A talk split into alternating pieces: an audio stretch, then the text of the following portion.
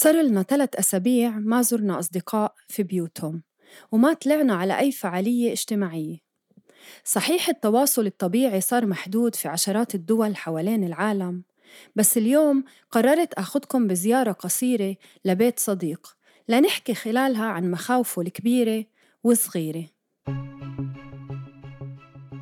مرحبا أنا عبير قبطي وهي حلقة جديدة من بودكاست المستجد من صوت.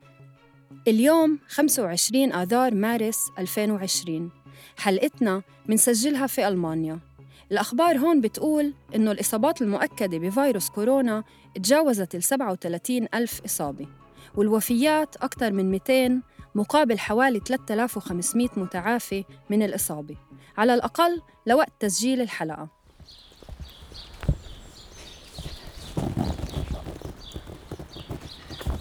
شوارع برلين هادية وكئيبة. بيوم المفروض بتطلع الناس فيه بتتسوق وبتلتقي ببعضها. قدامي 15 دقيقة مشي من بيتي لبيت صديقي رائد. فرصة أحكي لكم شو بشوف خلالها. هنا شايفة عدد كتير قليل من الناس. عديت على ملعب أطفال مسكرين الملعب وحاطين إعلان إنه الملاعب الأطفال مغلقة بسبب الكورونا من 16 3 2020 كل شيء عم بعدي عليه من قهاوي ومطاعم مسكر. هاي في شخصين بيحكوا مع بعض بس بعاد عن بعض. في هدوء مريب.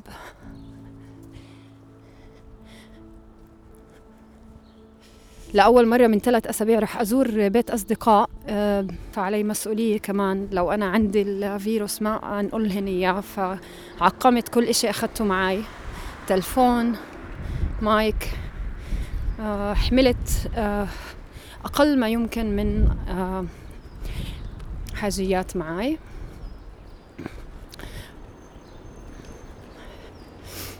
الفكرة كمان إنه لما الواحد بيروح مشي مش مضطر يتعامل مع مواصلات فهو كمان بشكل أقل خطر وكمان بيحمي حاله. أنا تقريبا وصلت.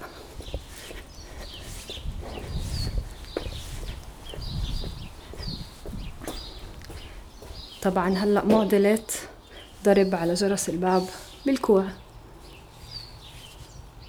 ما ضرب؟ ضرب. مرحبا صباح الخير.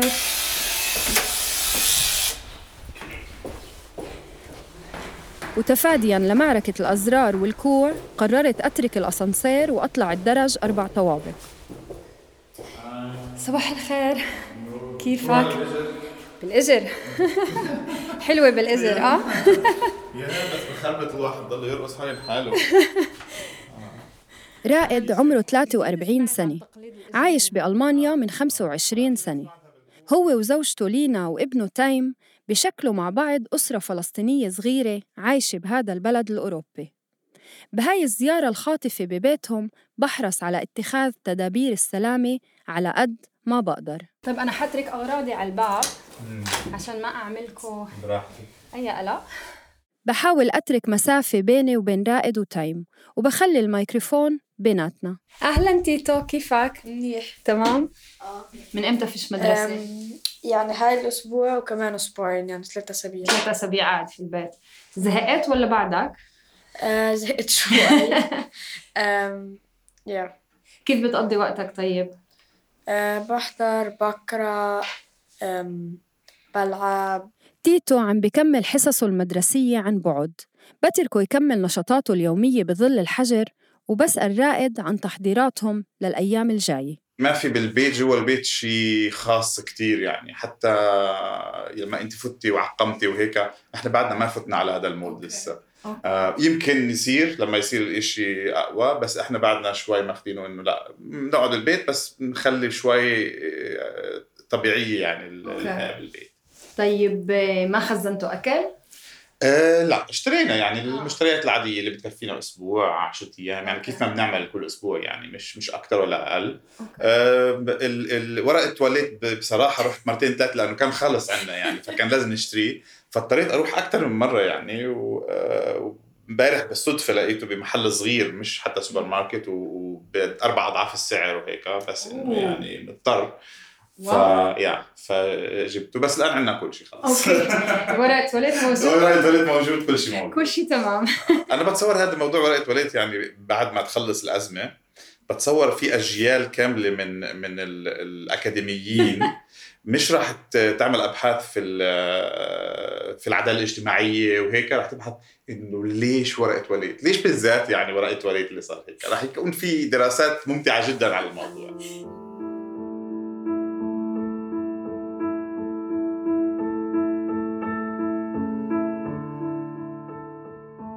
اللي بيقوله رائد مش مبالغة. أزمة ورق التواليت ظهرت بكتير دول والمختصين في علوم النفس والسلوك والاقتصاد كتبوا عنها. الطلب عليه كان هائل وأسعاره ارتفعت كتير.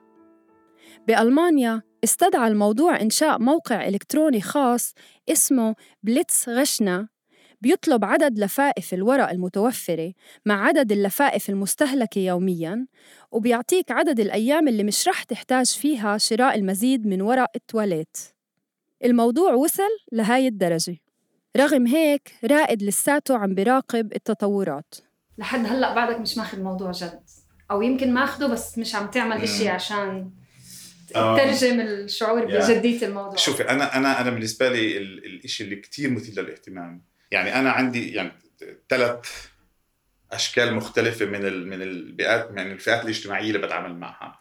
يعني في من ناحية ال- ال- الفئة ال- المتدينة اللي عندها تصور غيبي للأشياء.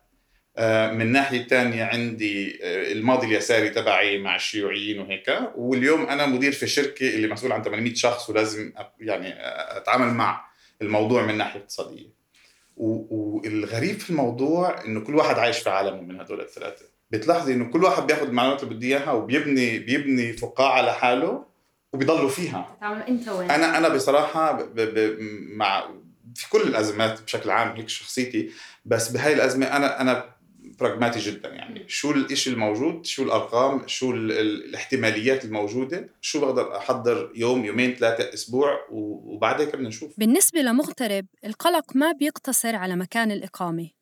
رائد من غزة. وبعد تسجيل هاي المقابلة تأكد وجود إصابتين بكورونا هناك. الحصار اللي بيفرضه الاحتلال الإسرائيلي على قطاع غزة من 14 سنة تقريباً تسبب بعجز هائل في النظام الصحي. وهذا كافي لمضاعفة القلق أنت أهلك في غزة صح؟ صحيح عم تتواصل معهم؟ عم بتواصل معهم كالعادة يعني مش أكثر ولا أقل بس الخوف هناك طبعا أكبر لأنه ال- البنية التحتية الصحية لو صار في حالات كوفيد معناها آه، راح تكون كارثة يعني كارثة كبيرة وهذا كل خوف الناس من هناك طب في عندك قلق؟ آه, آه في قلق في قلق من ناحيتين. في قلق آه من ناحية إنه في شي مرحلة من المراحل آه راح أكون بعرف ناس اللي بتضرروا صحيا من الموضوع. آه كبار في العمر آه ناس مرضى اللي اللي راح يكون الوضع خطير عليهم وراح يجي هذا الشيء آه وقلقان من ال من ال- آه، النتائج الاقتصاد- الاقتصادية للموضوع. بنتقل بالحديث مع رائد من غزة لاستقراره الوظيفي في المرحلة الحالية. رائد بيشتغل في شركة متخصصة بالتجارة الإلكترونية.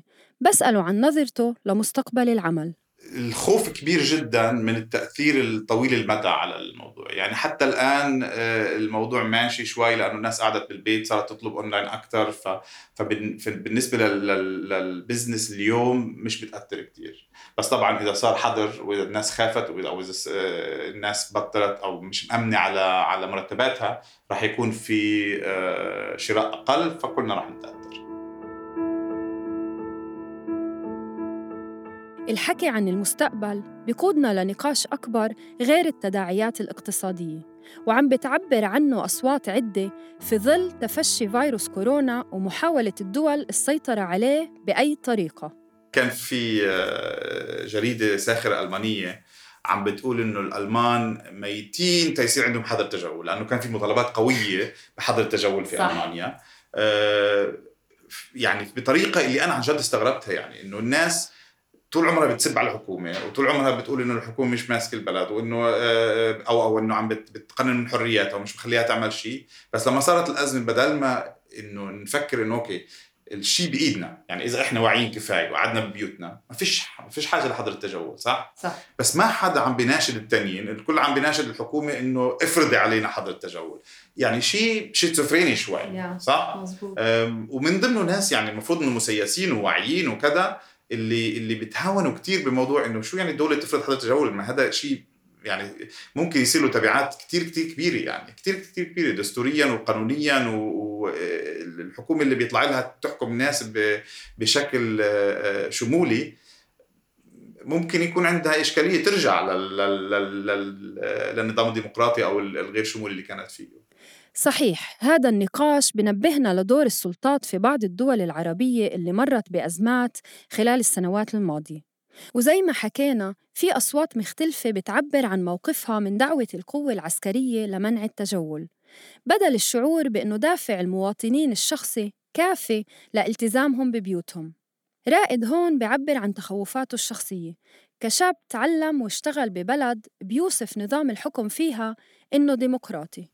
بس أنا سؤالي هل قد الديمقراطية في أوروبا هشة ل- لدرجة إنه حظر تجول لمرة لا. واحدة مش هش بمعنى إنه إنه رح تكون موجودة أو رح تكون منهارة، الديمقراطية عبارة عن طيف، مش رح تسقط الديمقراطية بشكل عام، لكن في عندنا شغلات كثيره اللي مثلا آه، آه، تدخل الجيش في الحياة العامة الالمانيه. كل ما بتصير أزمة وبيدخلوا فيها الجيش بصير خوف إنه يصير شيء طبيعي إنه الجيش انه يعني يصير في تساهل في التشريع في البرلمان أو في شيء في دخول الجيش لأنه في أكثر من حل، هي لحد لحد ذاتها يعني إشكالية، مش معناها سقوطنا بالديمقراطيه بس معناها تغيرت الديمقراطية لديمقراطيه اللي ممكن تدخل الجيش باي بأي لحظة.